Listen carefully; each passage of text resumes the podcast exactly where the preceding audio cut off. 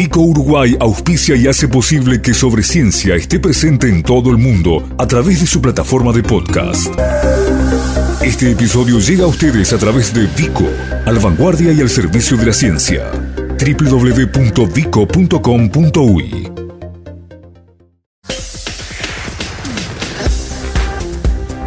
Sobre Ciencia. Investigación aplicada a resolver los problemas y los desafíos de nuestro país.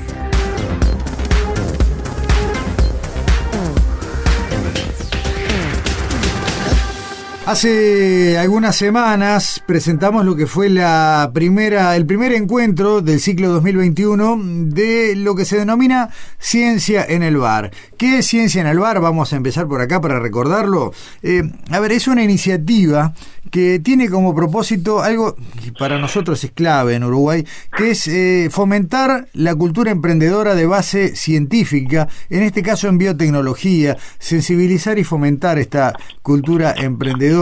Hay que tener en cuenta que eh, hay una cada vez mayor cantidad de profesionales, con, incluso con alto grado de capacitación, que mm, bueno no quieren quedar con su carrera restringida a una vida académica, más allá de que sea eh, muy potente y, bueno con futuros promisorios, y que sí aspiran en todo caso pueden tener la idea de materializar en emprendimientos, en proyectos y el día de mañana, ¿por qué no?, en empresas concretas, ideas innovadoras que puedan aprovechar muchas de las condiciones que tiene Uruguay favorables para esto.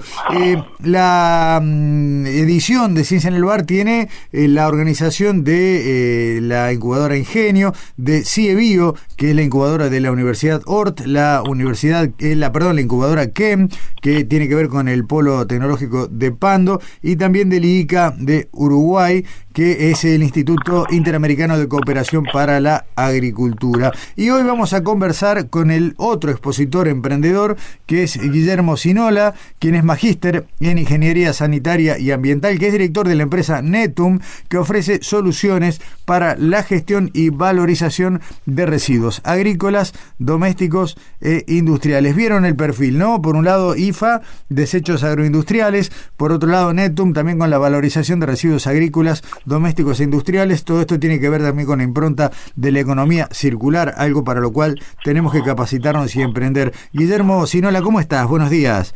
Hola Gustavo, ¿cómo estás? ¿Todo bien? Todo bien, todo bien.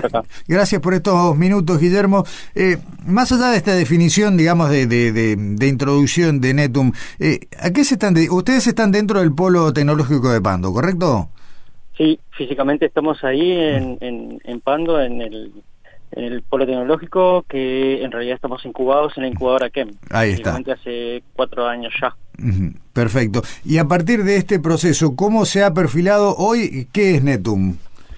Bueno, Netum es una empresa, un emprendimiento que lo que hacemos es eh, dar soluciones a básicamente a establecimientos agropecuarios, industrias, agroindustrias, principalmente eh, para el aprovechamiento de los residuos y generar productos con valor agregado en las granjas o, en los sitios de generación, eh, usamos la biotecnología como, como una herramienta clave para, para lograrlo y, y, y, utilizamos procesos por lo general biológicos que ya están eh, que son eh, conocidos por la naturaleza, lo que hacemos es mejorarlos y, optimizarlos, ¿no? Pero trabajamos con una pata muy grande en, el desarrollo de la tecnología. Es aquello de encontrar valor en lo que hasta ahora era desecho.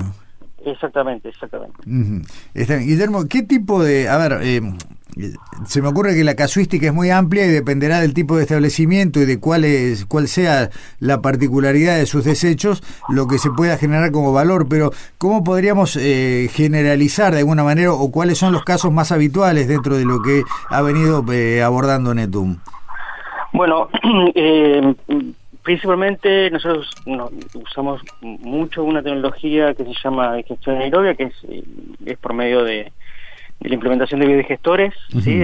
son unos eh, reactores que eh, mediante un proceso anaerobio lo que hace es los microorganismos utilizan esos desechos o efluentes ¿sí? y, se obtiene como producto ¿sí? de, de, ese proceso eh, un gas que se llama biogás, que, es, que es un gas combustible, sí, que se puede utilizar como fuente de energía renovable para diferentes usos según el establecimiento y según las, las necesidades de, del usuario, ¿no? Y, y, también se obtiene un, un fertilizante un, que se llama digestato, que es un mejorador de suelos, en el caso de que sea sólido, o un eh, efluente líquido ya estabilizado que nos permite que lo podemos utilizar como para, para riego, para fertilizar praderas. Eso es principalmente, eh, ahí se puede imaginar que lo, se puede implementar, es una tecnología que ya es bastante conocida hace mucho tiempo y, bastante robusta, ¿sí?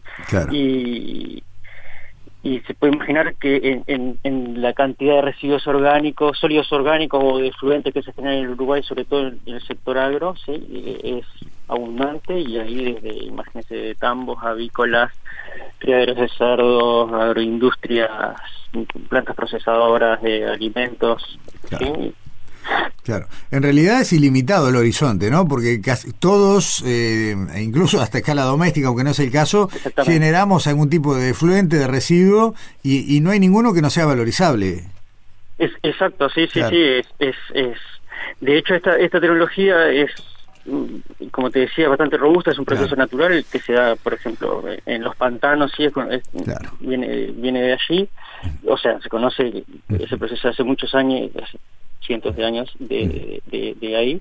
Y en realidad como es un proceso natural es fácil de manejar. Entonces se puede aplicar hay sectores de hecho para escala doméstica para familias y hay sectores mega eh, sí, a media escala, eh, sí. Eh, no, industrializado a una escala gigantesca. De hecho, en Uruguay tenemos los de los sistemas de gestión anaerobia más grandes de toda Sudamérica, que están en, el establecimiento en estancias del lago en Durano, que es un, el, conocido como Megatambo en su momento, ¿no? El Megatambo exactamente tiene una planta de producción de biogás increíble que genera unos ahorros muy importantes para la empresa y tratamiento de los efluentes del tambo que que ya te digo, son inversiones gigantescas, operaciones eh, industriales eh, importantes y eh, pero también lo podemos hacer, justamente tiene esa flexibilidad, ¿no?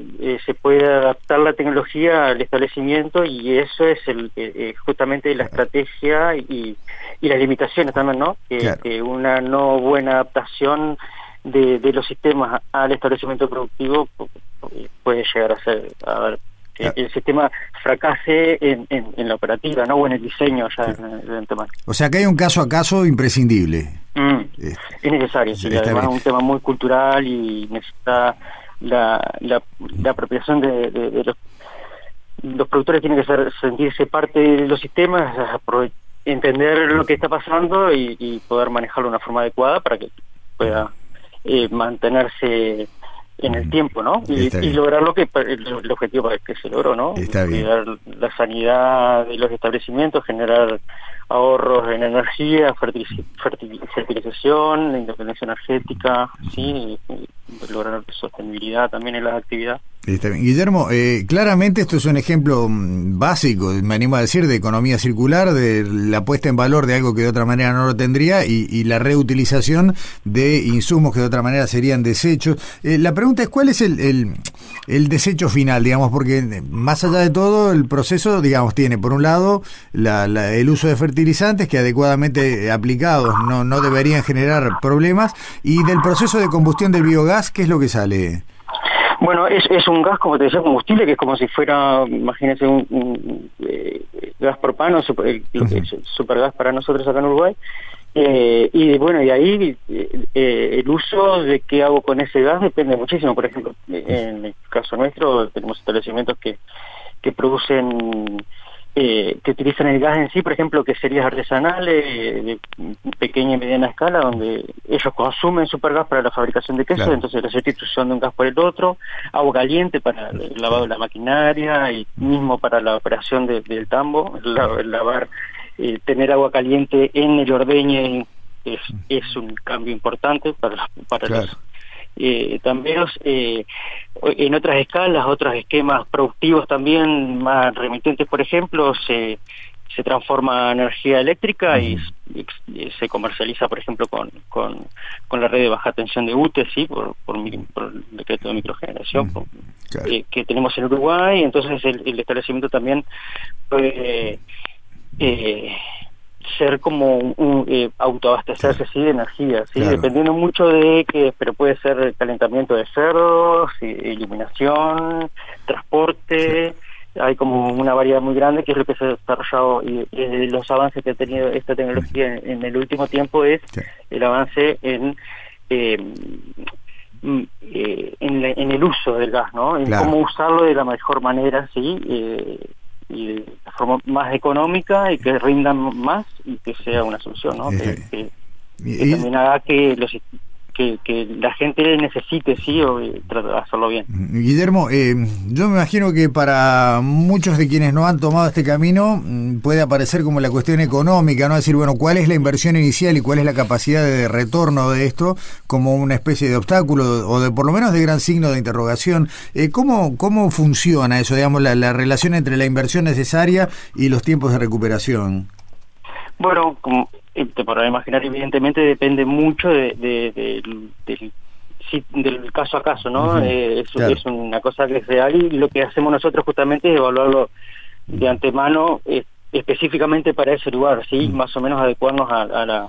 A la al establecimiento de la escala, ¿no? Depende mucho de la escala productiva, eh, pero más o menos si hacemos una rentabilidad dura, sí, simplemente considerando pérdida, eh, o sea, entradas y salidas, o sea, eh, cuánto yo me ahorro y cuánto invertí y ahí podemos estar en unos tres años y medio dependiendo también como mm. te decía en, el uso del gas sí si es evidentemente una transformación a energía eléctrica eh, la inversión va a ser un poco más, mayor porque si es, para uso como gas es menor y, bueno, pero una más o menos anda por ahí, tres, cuatro años y esto es una rentabilidad dura, ¿no? Sin considerar el efecto... Eso te iba a decir, eh, después tenés todo el efecto ambiental, digamos, de, mejora del mm. impacto y demás que tal vez sea difícil de rentabilizar en una mirada a mediano plazo, pero que a largo plazo es un ganar-ganar. Sí, y, una cosa que no es menor es eh, también es que, que también nosotros lo conocíamos, pero en realidad no hemos dado cuenta más en, la implementación, sí, el, cambio en, en el en el entorno sí del establecimiento. Por ejemplo las granjas familiares que, que, los espacios son reducidos y que la casa de, donde vive la familia está al lado del lugar donde se genera el residuo. Eh, estos sistemas eh, lo que hacen además es, es, confinar, o sea, mantener un lugar cerrado, hermético, el, eh, los efluentes o los residuos, y eso hace que no hayan olores, que no hayan moscas, ¿sí? que no hayan vectores de enfermedades, que, sea todo mucho más higiénico, ¿no? Los barros, eh, imagínense lo que uno sabe más o menos de los tambos de, de, la bosta y de todo ese problema, en realidad es, un, es una solución y es como un... Eh, eh, un beneficio una, eh, secundario en un principio, pero la verdad que es una solución sanitaria importante. ¿no? Está bien. Guillermo, simplemente para cerrar esta charla, déjame repasar que junto contigo ya mencioné a Guadalupe Sonnenbel de IFA, pero van a exponer también, Manuel, al Baladejo de ONUDI, de la Oficina Regional de ONUDI en el Cono Sur, y Laura Mesa, que es especialista en acción climática y circularidad del Instituto Interamericano de Cooperación para la Agricultura, el viejo y conocido ICA, ¿no? Con tanta eh, presencia en nuestro país desde hace mucho tiempo. Eh, Guillermo, te agradecemos muchísimo. La invitación es entonces para las 7 de la tarde a través de la página web Ciencia en el Bar. Eh, se puede acceder al link Zoom para asistir a la presentación y bueno, seguiremos charlando. Te deseamos como corresponde todo el éxito, que en definitiva entendemos que en estas innovaciones está el futuro también del crecimiento de nuestro país. Bueno, muchas gracias a vos, Gustavo, y gracias por el apoyo siempre a este tipo de actividades y a lo que hacemos. Está bueno. Guillermo, hasta pronto, gracias.